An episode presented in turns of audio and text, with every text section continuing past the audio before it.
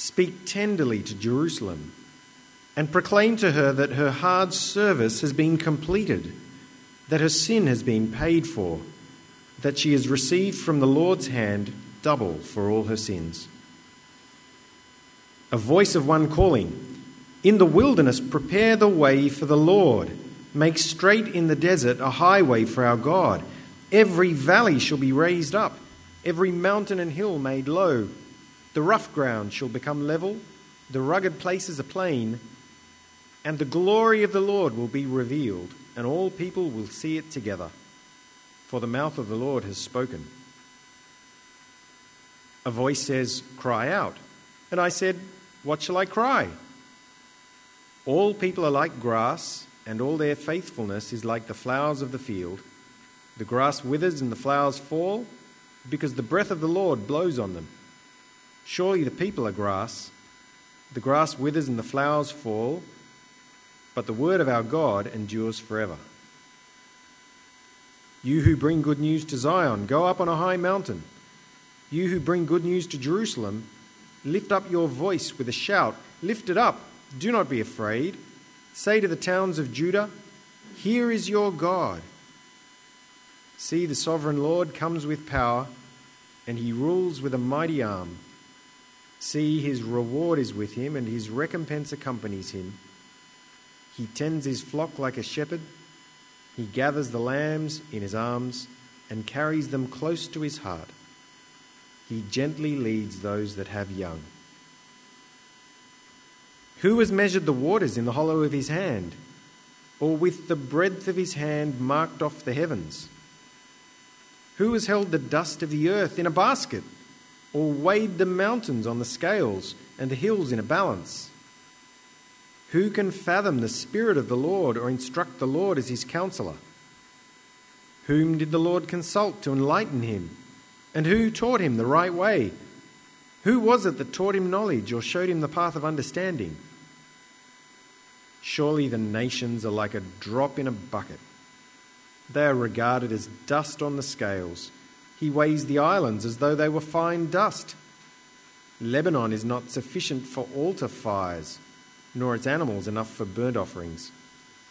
Before him, all the nations are as nothing. They are regarded by him as worthless and less than nothing. With whom, then, will you compare God?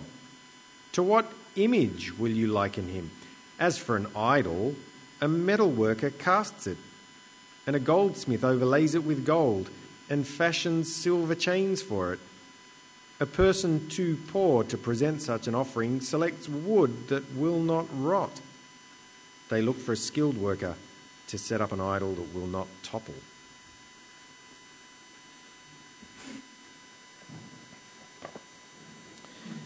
Keep your Bibles open there. Let's pray. Lord God and Heavenly Father, we do thank you again for your word. We thank you that in it you reveal your plans and purposes, your heart and mind. But in it you also give us challenge and also comfort.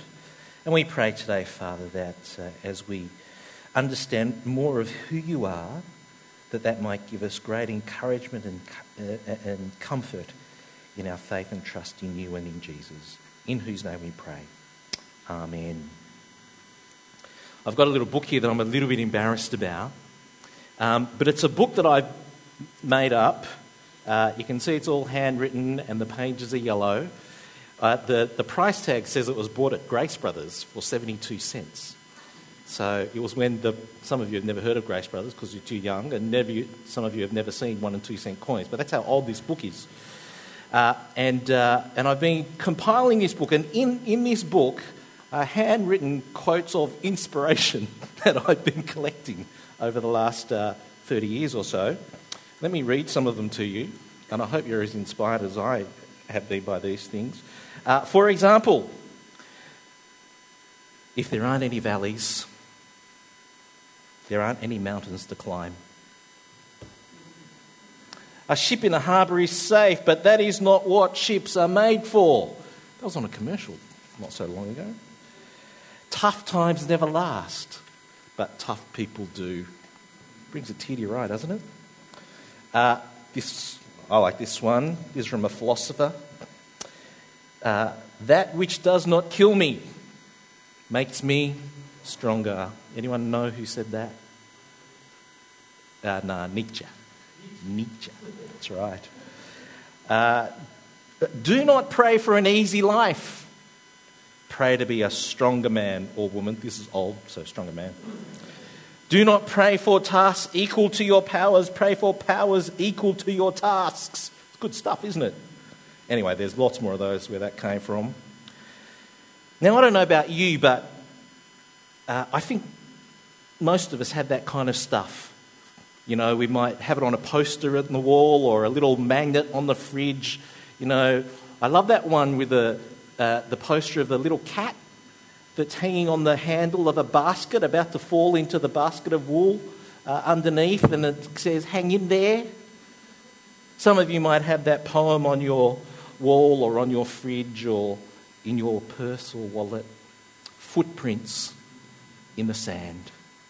Terrible stuff. These things give you a little bit of help, don't they? They give you a little bit of comfort. They give you a bit of an emotional cuddle when you need it in the tough times. Well, today I want to show you something from God's Word that I hope will cause you to tear those things up and replace and give you something to replace in your wallet or on your wall or on your fridge. I'm not going to tear this up because it's good for illustrations.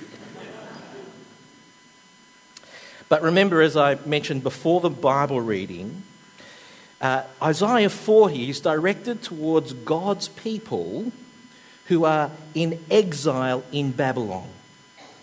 And things look pretty hopeless for God's people at this stage. They are stateless, nationless, powerless. They have nothing. They have no status. They have no standing. And they have little hope for the future. You could call them at this point in time cursed. Now, I want you to firstly, as we go through Isaiah 40, put yourselves in their position. That you are in exile, you're suffering, you're homeless, you're countryless. And you could forgive God's people for thinking that God has abandoned you, that God has abandoned us, and deservedly so if he did. And you could be thinking, and you would be thinking, how long will we suffer for here in exile under the Babylonians? And you could be you could understand them thinking, is this it for us? Is this it for God's people? Is it all over? And God, through his prophet, could very well say to his people, well, I told you so. I told you so.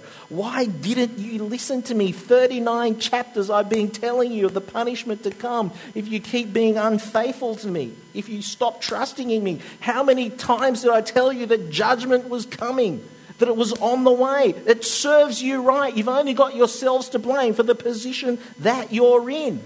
That's what I would say to them. Let's see what God says to them. Come with me to chapter 40. Of Isaiah and verse 1. Look at that with me. This is what God says to them. Comfort, comfort, my people, says your God. Speak tenderly to Jerusalem. Wow.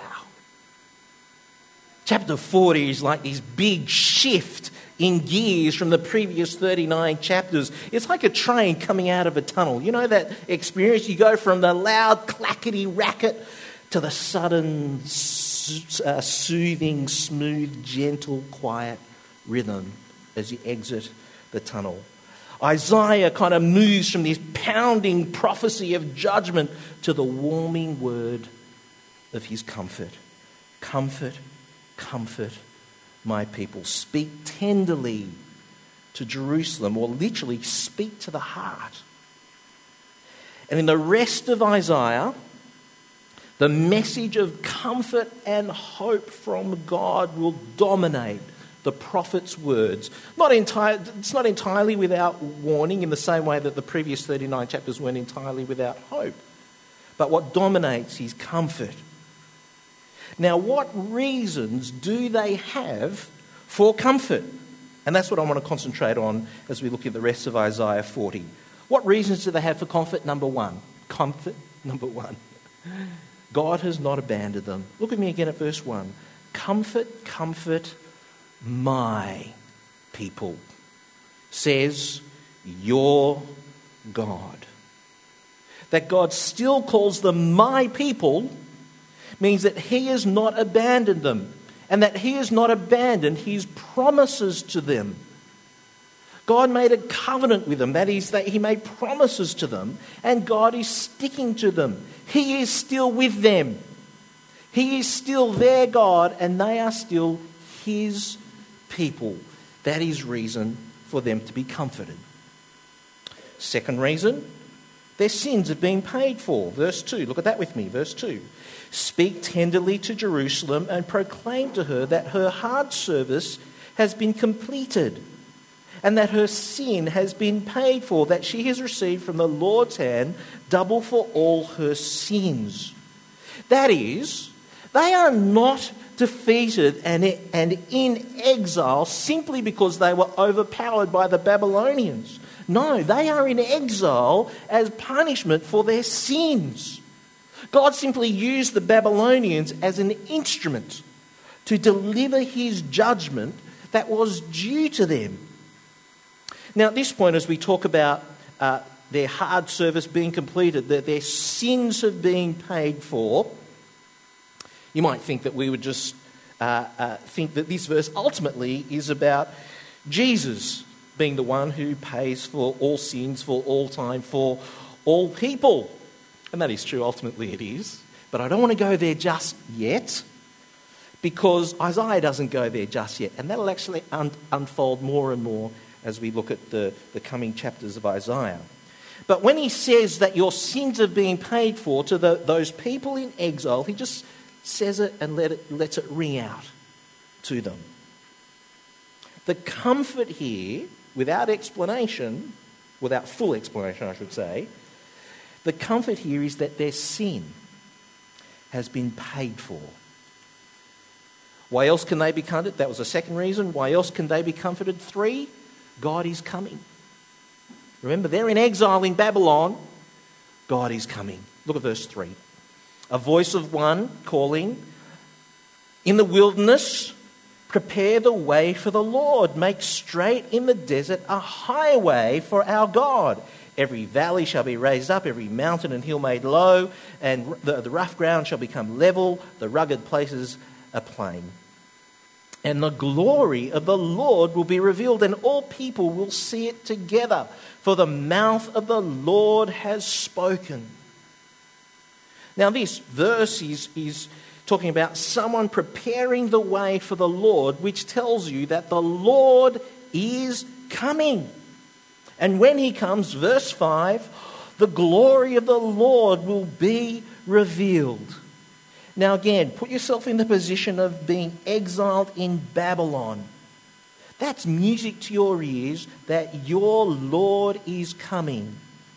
Now again, some of you might recognize those verses as talking about John the Baptist in the New Testament, who prepares the way for Jesus. And that is true, he does. But again, I don't want to go there just yet as we understand it from the position of the people in exile. Doesn't explain who will prepare the way. It tells them that God is coming. That's a third reason why they can be comforted. Why else can they be comforted? Verse 4, God's promises endure forever. Remember at the end of verse 5, for the mouth of the Lord has spoken. He's coming and the Lord has spoken. Look at verse 6. And a voice says, cry out. And I said, what shall I cry? All people are like grass, verse 6. And all their faithfulness is like the flowers of the field. The grass withers, the flowers fall, because the breath of the Lord blows on them. Surely the people are grass. The grass withers, the flowers fall, but the word of the Lord endures forever. Here, people and their faithfulness, and grass and flowers are compared and contrasted against God's word. People, their faithfulness, flowers, grass, they fade, they die, they do not last. They will droop, they will sag, and they will go into the ground, turn to dust. That is the total opposite to the Word of God. The Word of God stands forever. That means it does not change, and it means it does not fade, and it does not die, it does not falter. If it stands forever, it is eternal. That means what God says goes, and it stays goes. It stands for all time. So you can trust it. Whatever God says will happen. And that's comforting for them. Remember, you're in exile. It's comforting because of all the promises that God has made to you. God will keep them. The promise to establish them. The promise that they will have a king in God's kingdom forever. The promise of a Saviour and a Messiah. Those promises are still good and stand forever. That's the fourth reason. God's promises, His word endures. Fifth reason they can be comforted is because of who God is. At the end of verse 9, saying with a loud shout, lift it up and do not be afraid. Say to the towns of Judah, here is your God. So who is this God? Well, verse 10, see, the sovereign Lord comes with power, and He rules with a mighty arm. Pretty self-explanatory. The God that is coming, He's mighty, and He is powerful. Well, how powerful is He? Verse 12, who has measured the waters in the hollow of His hand, or with the breadth of His hand marked off the heavens? Who has held the dust of the earth in a basket, or weighed the mountains on the scales and the hills in a balance? How powerful is God? Well, what it's saying here in verse 12 is that God holds the seas and the oceans in the hollow of His hand. That's how powerful He is. All the water on earth, just in the hollow of His hand. And His hand span measures the heavens. Say to God, how big are the heavens? God goes, that big. The mountains and the hills, verse 12, it says, the mountains and the hills, well, God just weighs them on scales like they were a piece of fruit in the fruit shop. That's how powerful God is. But God's power is also in His knowledge and wisdom. It's not just about bigness and might, it's about His knowledge and wisdom. Verse 13, who can fathom the Spirit of the Lord, or instruct the Lord as His counsellor? Whom did the Lord consult to enlighten Him, and who taught Him the right way? Who was it that taught Him knowledge, or showed Him the path of understanding? In other words, who is more knowledgeable or wiser than God, that they can teach God, that they can give Him counsel? Well, there is no one. There's no one who knows more than Him. There is no one who is wiser than God. So not only is He almighty, He's all knowledgeable and all wise. This is your God, He's saying to the people in exile. Then verse 15 to 17, I'm not going to spend too much time on that. In verse 15 to 17 that was read, he speaks about how the nations are nothing to God. Remember, you're in exile. You've been defeated by a monster nation. And there is no way, the way that you look, that you could ever fight back, humanly speaking. So it's good to know that the God who could just flick Babylon into human history if you wanted is on your side.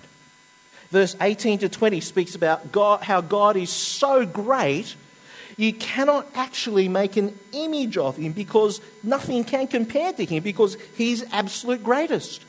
Any image, this is the problem with idolatry, Any image that you make of God merely reduces God's greatness. It cannot capture his greatness, because if he is greater than everything, then an image in anything will always be lesser than God. Now in verse 21 to 26, he kind of recaps the same points. He doesn't really make new points here. He recaps the same points using slightly different examples. I want to read this one though. Verse 21, look at that with me. Do you not know? Have you not heard? Has it not been told you from the beginning? Have you not understood since the earth was founded? He sits enthroned above the circle of the earth, and its people are like grasshoppers. He stretches out the heavens like a canopy and spreads them out like a tent to live in.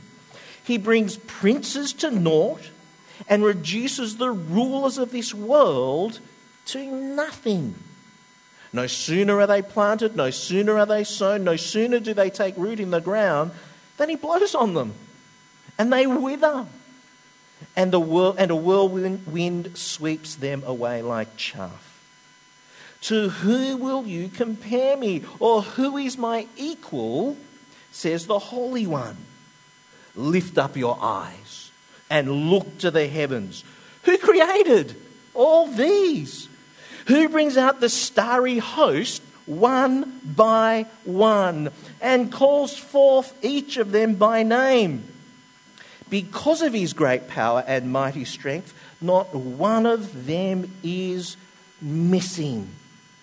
Now, without going into detail, do you get the vibe? I think the vibe's pretty clear. God is huge. Just look at everything. That's how huge God is, because God made it. Look at everything and anything. God did that. He unfolded the heavens like a picnic blanket. He hung the stars, all of them, like they were just fairy lights. People are like grasshoppers to him. The rulers and governments, he can just blow away. So should he choose. That is God. That is the sovereign Lord who is coming. And what Isaiah is trying to say to the people in exile is, understand who is offering you comfort. Understand that it is God. Understand how great and mighty and wise and knowledgeable he is. Do you sometimes forget? Do you sometimes forget who God is? Do you sometimes forget how great God is? I think we all do. I think we all forget that. When we don't think God can, we've all been there. Or when we question why in a very self-righteous way, we're forgetting who he is. Or when we think God should have. Or when we think God could have. Or when we don't pray. They're all examples of how we forget God and how we forget who God is. Israel forgot. Look at verse 27. Why do you complain, Jacob? Why do you say, Israel? Both of those are just references to God's people. Why do you say, Israel, my way is hidden from the Lord? My cause is disregarded by my God. That's their way of saying God can't see us. God can't see the painful circumstances that we are in. God can't see our suffering. Or if he can, he's just ignoring us. He's just disregarding us. Maybe because he's unable. Maybe because he's unwilling. And I guess in some ways that's not unreasonable to think, because you can be powerful but uncaring. You can be mighty but you can be harsh at the same time. You can be powerful, but not good. You can be great, but not love.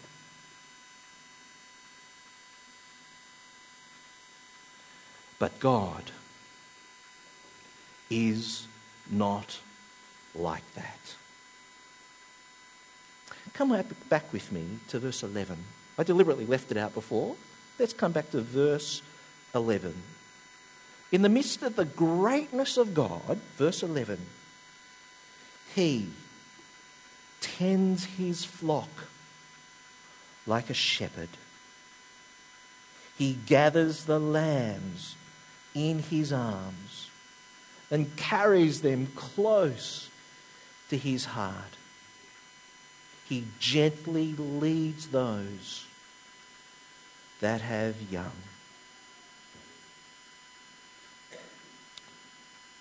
That's a picture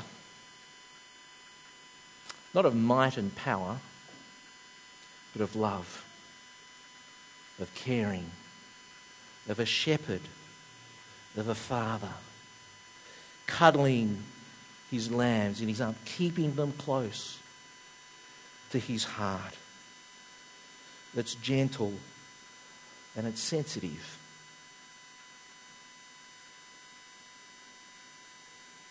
God knows they're in exile. Of course he knows they're in exile. He put them there. He knows they're suffering. But he has not forgotten them. Nor has he forgotten his promises, his covenant promises. And it's not like in their suffering, he's just gone and having a rest, having a nap. It's not that God has somehow found another interest to keep him occupied. And it's certainly not that he is weakened in strength like the aging of men. No. He's the mighty God, but he's also their heavenly Father. He's also the shepherd, and they are his lambs. And so, this is God's word to them. Verse 28. Do you not know? Have you not heard? The Lord is the everlasting God, the creator of the ends of the earth. He will not grow tired or weary, and his understanding no one can fathom. He gives strength to the weary and increases the power of the weak. Even youths grow tired and weary. Young men stumble and fall, but those who hope in the Lord will renew their strength. They will soar on wings like eagles. They will run and not grow weary, and they will walk and not be faint. The everlasting God. He has gone on forever. He will go on forever. And he made everything. So he doesn't get tired. He is not like us. And in verse 29, God gives of his everlasting strength to those who need it. And everyone does, don't they, verse 30? Because even young people, they grow tired and weary, stumble and fall. But those, verse 31, those who hope in the Lord. What does that mean? To hope in the Lord simply means this, that you keep trusting in him. You keep trusting him, looking forward to him fulfilling his promises. You keep trusting God. You keep trusting in his promises. And when you hope in the Lord, when you keep trusting in God, verse 31, God will renew your strength. God will renew their strength. And when he renews their strength, they will soar on wings like eagles. They will run and not grow weary. They will walk and not be faint. Now that's inspiring, isn't it? But what the heck does it mean? Soaring on wings like eagles and not growing weary and all that. I mean, I still get tired. I still get weary. I still get faint. And I can tell you, most of the time, if not all the time, you could hardly say I'm soaring. And I'm pretty sure God's people in exile were like that too. So I want to ask, what does it actually mean? So it can actually be inspiring. As I said, beginning of verse 31, those who hope in the Lord, he's talking about to continue trusting in the Lord. And it's those who hope in the Lord whose strength is renewed. Okay? So it's your strength in your trust in the Lord that is renewed. So the strength is to keep trusting. It's not growing weary in your trust in God. It's not growing faint in your hope in the Lord. And when the Lord in whom you have hope and trust, it is He that will give you what you need to keep having faith and to keep trusting in His promises. So yes, you may still be physically tired or emotionally or maybe mentally weary, but God will give you the strength to remain spiritually strong. That is to keep trusting. See, not only has God made them promises, but by His power and strength, He can deliver on those promises.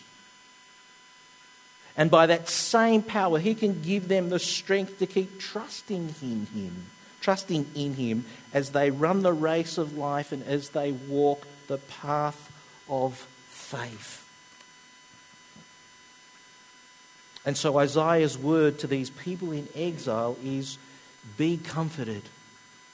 Here is your God. He's big. He is mighty. But He's also your heavenly Father, the great shepherd of the sheep who loves you. And He will give you strength to keep trusting in Him and in His enduring word that lasts forever. So be comforted. Well, what does this mean for us today? We are not in exile, and we certainly live after Jesus. We live in the time where Jesus has already come, where Jesus has paid for all of our sins, not just our sins, but their sins too, where Jesus, when Jesus died on the cross, He paid for all sins, for all people, for all time. And we also live in the time where we understand, of course, now that Jesus fulfills all the promises in Isaiah 40. In fact, Jesus fulfills all the promises in Isaiah. In fact, Jesus fulfills all the promises that God has made in the Old Testament. But more to that to come, as Isaiah folds. Not going to take anybody, steal anyone's thunder who's coming after me. But what is happening here in Isaiah is a call to trust in God in the lowest of times. And that call is still relevant to us. In the hardest of moments, in the darkest of seasons, the Bible says, trust in the power of the God who can, and trust in the arms of the Father who loves. And of course for us, trust in the Lord Jesus, who died and rose for our sins, and lives to reign, and will return. This is the greatest comfort. You know, I'm sure our struggles are different from those in Isaiah's time, or the people that he's prophesying to. But the sense of sadness or abandonment can be very similar. For you, it might be to do with relationships, or loneliness, or anxiety, or financial concern. It might be illness. It might be the hurting of the heart. It might be grief, family, might just be brokenness. And when the ache of the heart knots the pits of our stomachs, when the pain doesn't dull, and when the tears won't stop. When trusting in God seems hard and heavy. When our faith in Jesus seems too weary. Do not turn to the inspirational quotes on your wall or on your fridge or in your wallet. No. You turn to the Bible. And you turn to Isaiah 40, who says, here is your God. Here is your God. Do you not know? Have you not heard? The Lord is the everlasting God, the creator of the ends of the earth, and he will not grow tired or weary, and his understanding no one can fathom. He gives strength to the weary. He increases the power of the weak. Even youths, they grow tired and weary. Young men stumble and fall. But those who hope in the Lord will renew their strength. And they will soar on wings like eagles. They will run and not grow weary. And they will walk and not be faint. When you're tired, trust God. He will give you the strength to keep trusting. When you're weary, trust God. He will give you strength to keep trusting when you're faint. Trust God. He will give you strength to keep trusting. Hope in the Lord, because one day the Lord Jesus will come back. And when he does, he will take us to the place where literally, in every sense of the word, we will soar like eagles and we will run and not grow weary, and we will walk and not be faint. Let's pray.